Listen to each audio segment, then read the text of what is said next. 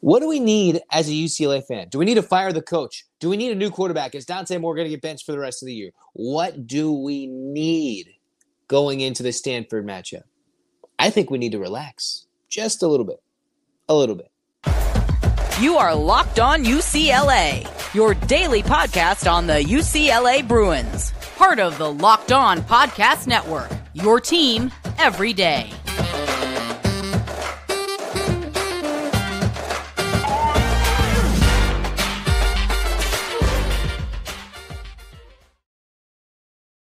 Welcome, everybody, to this edition of the Locked On UCLA podcast. I'm your host, Zach Anderson, Yoxsimer. Thanks for making this show your first listen each and every day. It's free wherever you get your podcast and your team every day, for better or for worse, UCLA fans. And hey, if you're an everydayer, we talked about certain things the Bruins had to capitalize on, needing to limit the Oregon State run, their true best rushing attack they've faced all season, and could Dante Moore limit the mistakes against the Oregon State pressure? That didn't happen, which is why you should be in every day, or We'll talk about all this stuff. And in, in this Reaction Monday episode of Great and Everything, it's brought to you by Game Time because all you got to do is download the Game Time app, create an account, use the promo code Locked On College for $20 off your first purchase. All right. So where do we sit here in this frustrating development, right? UCLA's 4 and 2, 1 and 2 in Pac-12 play, two winnable games on the road against very good opponents. Utah with their third, fourth string, now starting quarterback who's flipped back and forth. A good Utes defense. That's a pretty solid Utah team over, a solid Oregon State team overall in Corvallis. Both sold out, packed atmospheres, in which UCLA somewhat wilted, if you will, under the pressure. Not fully, not didn't show up, but they did not come out and give their true best performance and get beat. They left a lot to be desired, which is why I've seen a lot on social media. Fire Chip Kelly. Get rid of Dante Moore for now. Bench him, bench him, bench him, bench him. See the comments, bench him. Zach, you said Dante Moore was going to be the second coming of any insert. Insert any UCLA quarterback. Okay, true freshman mistakes have cost UCLA in three straight games. They only lost two games because of it, but both on the road. So if we step back and kind of get out of this narrow focus where, all right, you pull out of the Pac 12 title race for now because there's going to need a lot to happen for UCLA to even creep back in it, like Utah did last year with a couple of losses. What, what does UCLA need to build back into this, right? What can they do to get a good season moving forward? Not just Pac 12 competition, but to grow for next year. Well, that's why we're going to grade this episode, grade this performance for UCLA which initially just comes out to me as a full team loss, some exposure towards some many weaknesses and glaring mistakes by the UCLA defense. Honestly, for the first time all season long in key spots, and it's this is not on the defense, even though UCLA gave up the first time all season long multiple touchdowns, more than one touchdown in a game by the UCLA defense, and then a lot of mistakes by Dante Moore that have cost the Bruins dearly in each of the two losses a pick six in three straight games just isn't going to cut it. Yet I think it's a little too soon to take Dante Moore off the starting perch. I'm not sure what Chip Kelly's going to do. He's not going to give us any insight leading into that game against Stanford. So we're somewhat left in the dark, wondering what's to be and what is to come of Ethan Garbers, the Collin Schlee injury, and the growth of Dante Moore from week to week, considering Stanford isn't that good coming up despite their miraculous win against Colorado.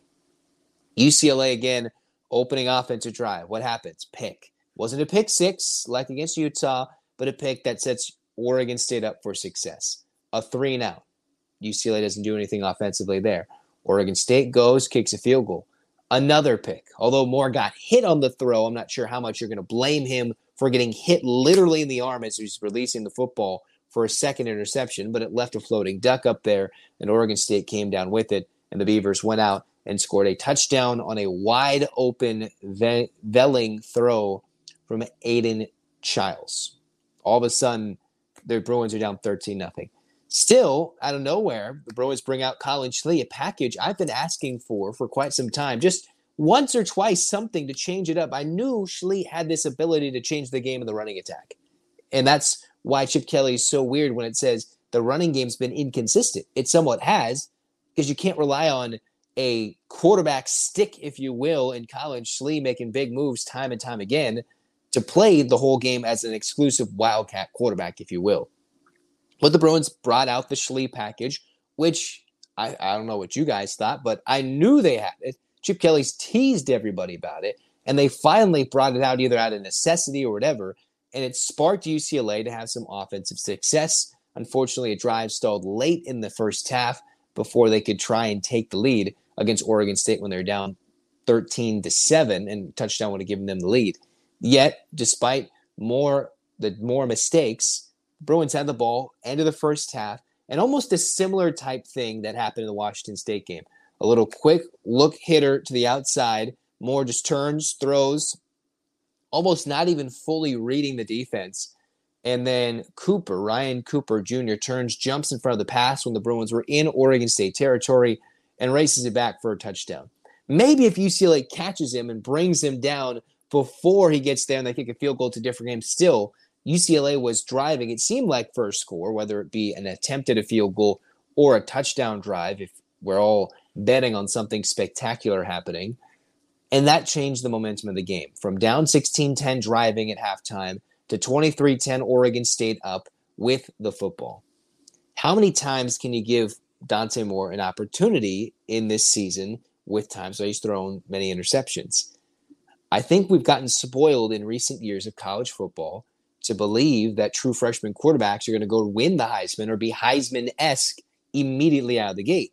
Now, if Moore continues to make these mistakes in the next season and in years in the future, then obviously it's a tendency that he's never grown. But how do you grow if you don't make mistakes? He was a five star product, a recruit, and yet I still believe he is the best passing option for UCLA's quarterbacking system.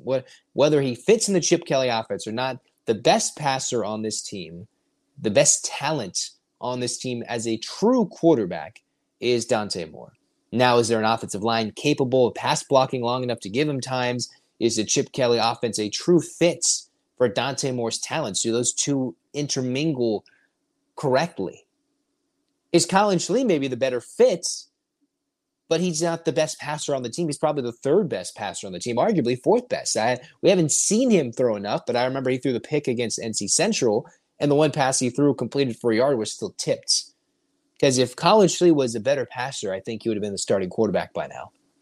He is excellent, super athletic. I'm not going to bag on him because he was clearly fantastic in this game against Oregon State and is dealing with some injury that we don't know what the status is going forward. His presence on the field will be important for UCLA.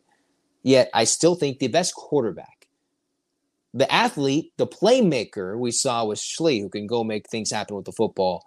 But in terms of wanting to develop something at the quarterback, as a true quarterback, that is more. And I think he has it more than Garbers. I think he has it more than Schlee.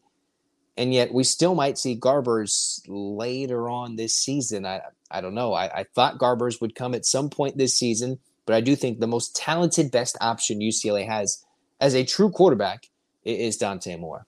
Now that doesn't take away from what is a unique offensive grade here for this UCLA team because you want to say, all right, UCLA rushed for so, so many yards. Carson Steele is forgotten because he's put up 200 plus yard games back to back in big time weeks 140 yards and 120 yards in a score. Collin Schlee, 80 yards rushing. TJ Harden, a touchdown and 47 yards rushing, averaging over five yards a carry. Keegan Jones doing crazy things on the ground, leaping over defenders, turning on the spin cycle and making some big plays happen, only touching the ball three times for an average of three yards per carry. There's so many good things from the rushing, the running game. Almost 300 yards running the football.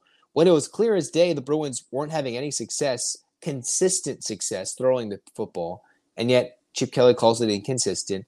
A team where I think the lack of coaching in-game adjustments cost the Bruins a chance to be even more competitive. Sometimes what UCLA needed to do was, hey, why couldn't we just run the football more effectively earlier? See, hey, Moore made a mistake. Let's go the running. Let's run the ball and see how that works, as opposed to coming out firing and firing again to earn his confidence. That's what the next game's for.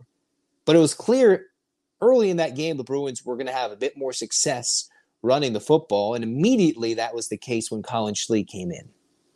Now, how can that look going forward if Schlee's not available? If Schlee is available, those are so many questions in the future that we won't know until Collin is designated healthy or unhealthy to go into the Stanford game and beyond. I think this passing attack, UCLA gets a D minus. I know Dante Moore had a nice pass, a big pass to Matavao in the second half, had a touchdown pass to Loya in a perfect scheme, crossing on third and eight into the end zone. Yet the Bruins are not finding ways to get J. Michael Sturdivant involved. Two catches for 19 yards, the superhuman, if you will, as a wideout on the outside.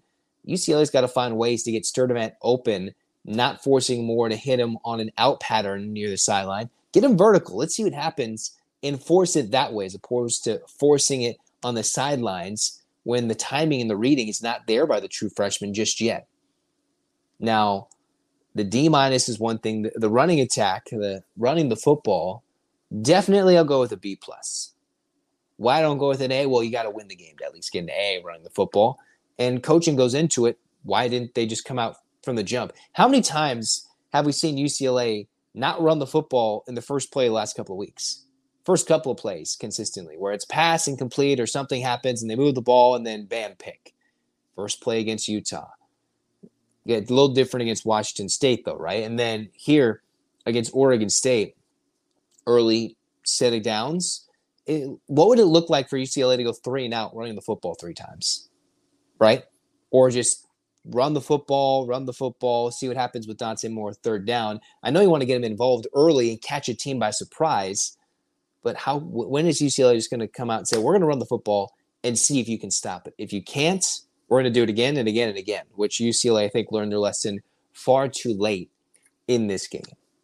And eventually, when you're down 19, it's tough to run the football over and over and over again to try and win the game even though the Bruins still almost did it with an injured Schlee, with UCLA struggling to throw the ball and truly pass protect Dante Moore, who's also taken a couple of sacks, Chip Kelly throw the ball. And yet it comes down to a couple of moments in the second half where the d- defense simply didn't get stops and had nothing to do with Dante Moore turning over the football like he did in the first half, which is where I think UCLA also cost themselves the game in this aspect. B plus for the running game, D minus for the passing game. UCLA puts up 24 points, a game where they moved the football, could have been a little bit more competitive in this game, still could have won it.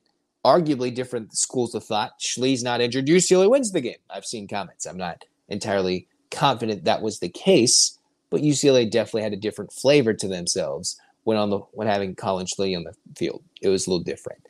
Coming up next, we're going to talk about the defense and where they're exposed, some minor takeaways, and is UCLA's defense all right, or how much did it bank on more turning over the football and putting them in bad situations over and over again? I'm going to dissect that next. It's a little bit until UCLA plays at home. I got another road game coming up, but if you want that last second ticket, you're going to sit there waiting for the last second to see what the UCLA Colorado matchup will look like. It's a bit of a prime time 4:30 game. You're going to want to go to game time. And after you've done your last minute procrastinating, that's where you're going to get your last minute tickets, your flash deals, and your zone deals because you're going to wonder is this seat going to be in the sun in the early after early evening late afternoon? Do you want to know what the deals are for a, a, ticket that might be a little pricier now but might be creeping lower as the closer to the ucla colorado game gets? They've got easy to find and buy tickets for every kind of event in the area which is why you take the guesswork out of buying tickets with game time. Download the game time app create an account use the code locked on college for $20 off your first purchase. Terms apply Again, create an account. Redeemable code is locked on college, L O C K E D C O L L, locked on college. Right and roll. L O C K E D O N C O L L E G E, locked on college. Let's rock and roll, $20 off. Download game time today. Last minute tickets, lowest price guaranteed. Guaranteed. What is prize picks? Well, they're the easiest and most exciting way to play daily fantasy sports. It's just you against the numbers, not against sharks, professionals. You pick more or you pick less on two to six players for their stat projections, and you can watch the winnings roll in. All you can do is you can get your quick withdrawals, easy gameplay, and an enormous selection of players and stat types that makes Prize Picks the number one daily fantasy sports app. They've got weekly promotions coming up, Taco Tuesday, if you will, which discounts select player projections up to 25% to provide even more value. You should check it out. Prize Picks. Go to prizepicks.com slash locked on college. Use the code locked on college for a first deposit match up to $100. Again, prizepicks.com, locked on college, code locked on college for a deposit match up to $100. Daily fantasy sports made easy with prize picks. Cruising on here in Locked On UCLA, second segment for your Bruins. Hey, what's what's going on with UCLA? What do the Bruins need to do defensively to get back on the schneid? Well, most importantly, I think it's not setting them up for disaster time and time again with a Dante Moore interception or a turnover of sorts, where UCLA and the three Dante Moore turnovers led directly to the 13 points. Also, UCLA's defense has got to help themselves out by not dropping a surefire interception and leading that into three more points. So think about this game a 12 point loss, UCLA points off turnovers, net, minus 13 from Dante Moore's three picks, including a direct pick six that has nothing to do with the defense. UCLA's defense jumping in front of a pass, dropping it. It falls in the lap of an Oregon State receiver's hands, leads to the continuation of a drive, and then led to a field goal. Mind you, all that happened in just the first half. And still, UCLA was very much in the game in the second half. Multiple chances to cut it closer than 12, and they couldn't do so. So, where's the special teams rank? To get that out of the way, they, they didn't cost the Bruins the game. The defense really disappointed me in three certain areas.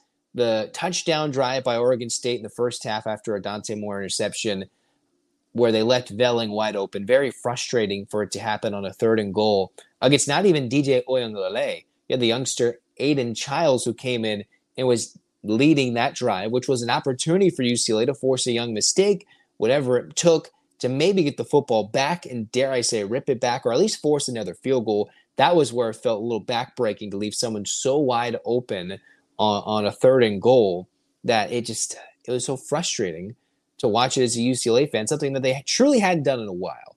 And with the way the game dictated, it was more frustration based off what UCLA needed than what actually happened. Because in the course of the game, the defense is going to leave someone wide open. They're going to leave someone wide open in a crossing pattern on near the goal line a couple of times on some deep balls. That's going to happen.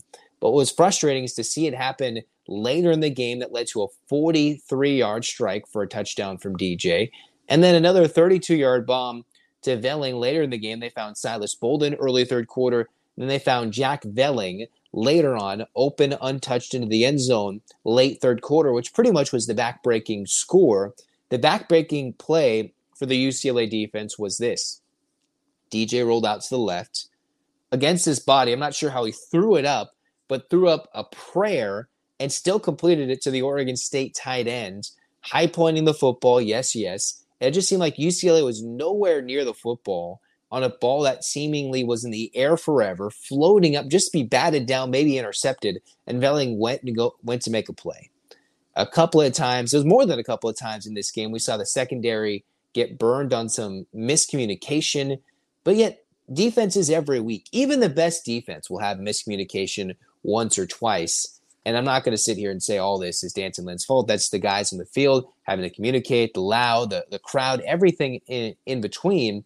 Still, Oregon State was able to do things against the UCLA defense that most teams could not. Oregon State able to run the football, 133 yards. And I said in this game initially, I thought UCLA would keep Oregon State under their rushing total. I thought that might lead to a successful day for a win. Instead, despite being 70 yards less rushing the football, the Bruins were unable to get a couple of key stops in the third and fourth quarter.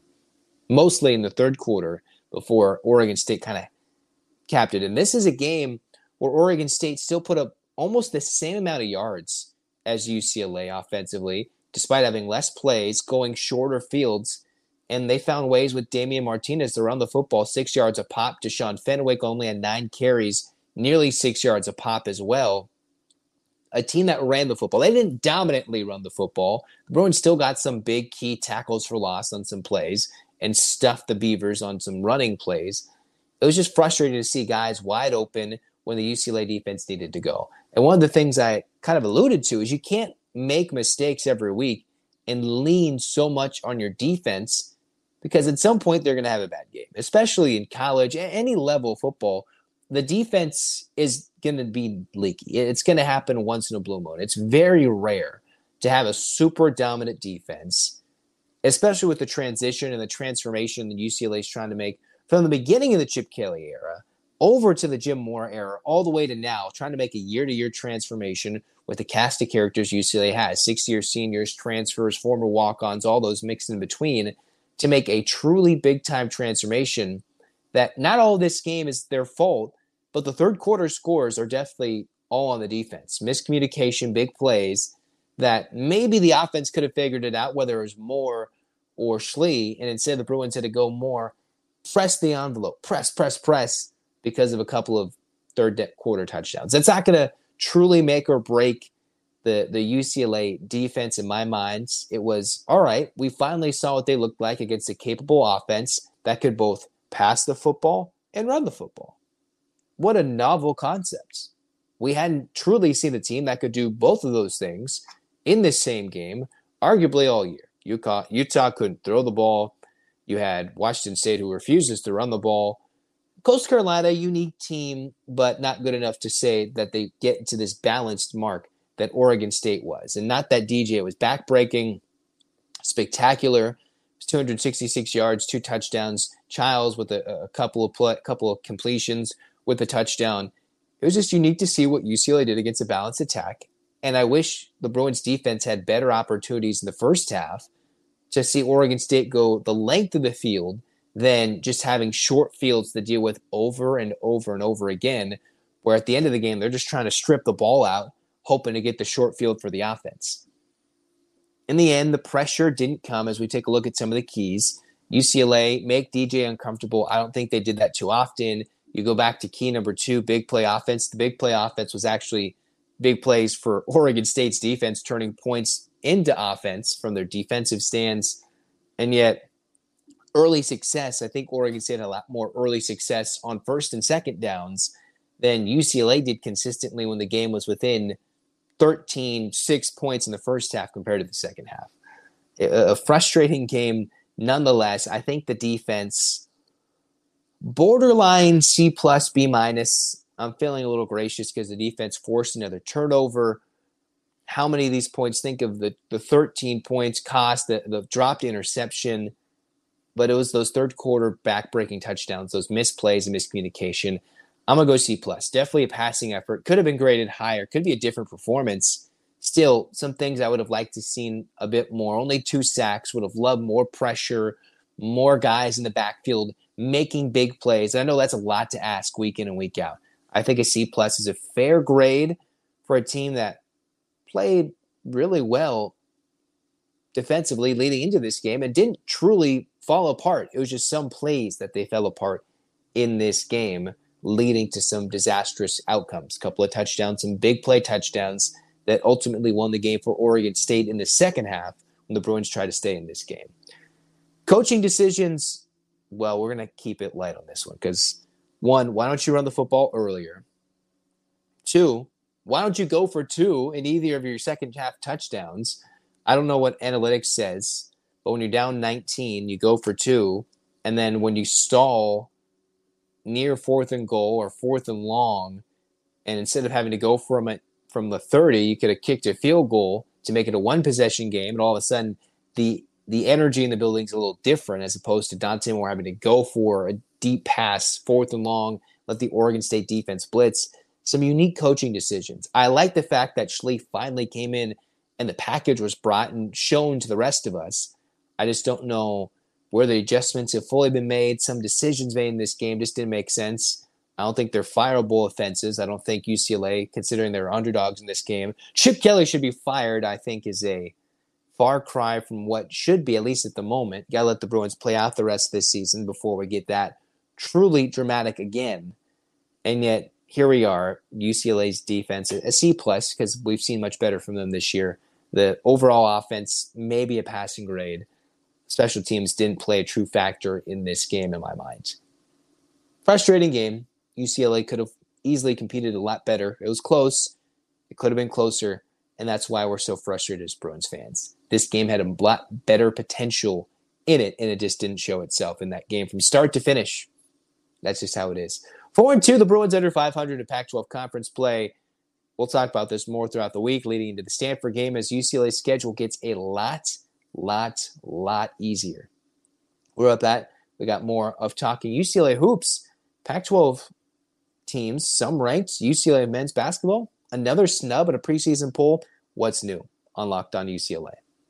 Now it's time for your game changer of the week, brought to you by Athletic Brewing Company. And it's none other than Collin Schlee. He's the one that made the most impact by coming out on the field. And despite it being limited action, UCLA's offense looked a bit different. When they needed a spark, it was Collin Schlee who's your game changer of the week. So much like Schlee, Athletic Brewing has completely changed the non-alcoholic beer game. They make non-alcoholic beers that actually taste good because they're great tasting. Their brews are great tasting, award winning, and they beat out full strength beers in global competitions. They're constantly releasing limited ex- experimental styles to add to their variety. Most importantly, they're fit for all times, anytime, anywhere, and make any activity more enjoyable. First time customers use the code Locked On College to get 15% off your first online order. You can find the non alcoholic brews from Athletic Brewing Company at a store near you or buy online at athleticbrewing.com. Again, that's locked on, L O C K E D, at checkout for 15% off at athleticbrewing.com. Near beer, exclusions and conditions apply. Athletic Brewing Company fits for all times. Cruising on in this final segment for Locked On UCLA, Zach Anderson. I'm with you guys. Another snub for UCLA men's basketball to preseason top 25. What does UCLA look like with seven freshmen, eight newcomers, looking to revamp a team that was a top 10, top five team, potential shortlist for a national contender prior to injuries before the national before the tournament. And here UCLA is a team that's one of three teams that could be ranked in the top 25. SC in the AP polls 21, Arizona's number 12 with them getting key recruiting classes in the portal and other guys. What is unique for me in this preseason poll for the AP Top 25 that sticks out? Wisconsin 26, Colorado, the 27th ranked team, and then UCLA 28. So not even is UCLA in their own conference a team that, according to the pollsters, is a the third best team there. I know in the pre in the preseason polls for the conference, UCLA picked to finish third, but overall nationally, some love for Colorado. The Buffaloes we expect with da Silva returning and some talent returning for Colorado. UCLA sits here with a unique thing, with a lot of unique potential. Again, the youth is going to play a lot, a big factor in this game, in this season for UCLA how quickly can they grow here in this season, 23 to 24? Again, I've pinpointed different aspects. It's just unique to see, all right, this is going to be a, a, an extremely competitive conference, more than what the national pundits think, more than what I think, more than we all think. Bruins are going to struggle, and there'll be some moments for greatness. The opportunity for UCLA to not be in the top 25 is certainly, as much as Mick Cronin doesn't pay attention to it, probably some bulletin board material that he can use to fire and fuel the guys. I know it's a little different with the international guys coming, freshman recruits coming, and a lot of newcomers who are trying to form their identity as this year's team, this year's iteration of UCLA Bruins, while also trying to maintain, hey, this is the tradition. Anything short of a national championship is considered not good in, in UCLA men's basketball standards. And I think that's what Mick Cronin's now slowly built that the program up to with the most recent seniors graduating, going pro, and leaving, losing eligibility, and bringing in this new crop, it's reinvigorating them, telling them, hey, this is what we expect defensively. This is what we need out of you offensively. This is your role, and this is what the bare minimum is for level, which is absolutely fantastic in terms of, hey, we can't get your minimum level, got to bring it every single game defensively. And we know Mick Cronin will let you know that if you're not playing his level of defense, the standard is the standard. The hustle bone, everything, deflections, those are all key for UCLA to win this year. Rebounding, defense, the Bruins are going to play big. I'm not sure how slow they'll be, how deliberate the offense will be. We just hope the Bruins can come out and be a good team and maybe be like a UConn last year where they were big, physical, outmuscled teams in the tournament and just raced their way through March into April, winning a national championship. I'm not saying UCLA is UConn, that's not the case, but maybe they're a team that can come out, surprise a lot of teams early, take the hiccups, hopefully not as more as UCLA's quarterbacking situation, take the lumps, and they're not a national championship team at this time. That is just not the case. They can develop into that by March, which is Mick Cronin's job to do so, but they're certainly a talented team. And I just wonder, eh, November can't come soon enough because obviously UCLA SC will be a unique football game. I just can't wait to see what the basketball team looks like because I am in so much wonder that nobody can pinpoint what UCLA looks like basketball wise. What will they look like opening night? Is this a uh oh or is this like a oh ho type year? I think we'll know that right away if this is a team that's going to develop later in the year or a team that's this is crazy talented, underappreciated in the preseason by everybody, whether it's the athletic, ESPN, AP pollsters, everything. A lot of things that need to develop for UCLA this year with a lot of youngsters. A snub, we'll find out. That's going to do it for this episode of Locked On UCLA. I'm Zach Anderson Yoxsimer. Thanks for making the show your first listen each and every day. And hey, hit that download button, hit that subscribe button. Let me know your thoughts. Are you still fired Chip Kelly? Are you bench Dante Moore? If you're an everyday, we're going to touch on this subject tomorrow. Specifically, should the Bruins bench Dante Moore? We don't know a lot about the Collin Schlee injury status at the moment. We do know Garbers is available according to Chip Kelly at his presser. What does this mean? We're going to dissect it deliberately, deliberately, specifically. Dante Moore, should he be benched? That's coming up in the next episode of Locked On UCLA.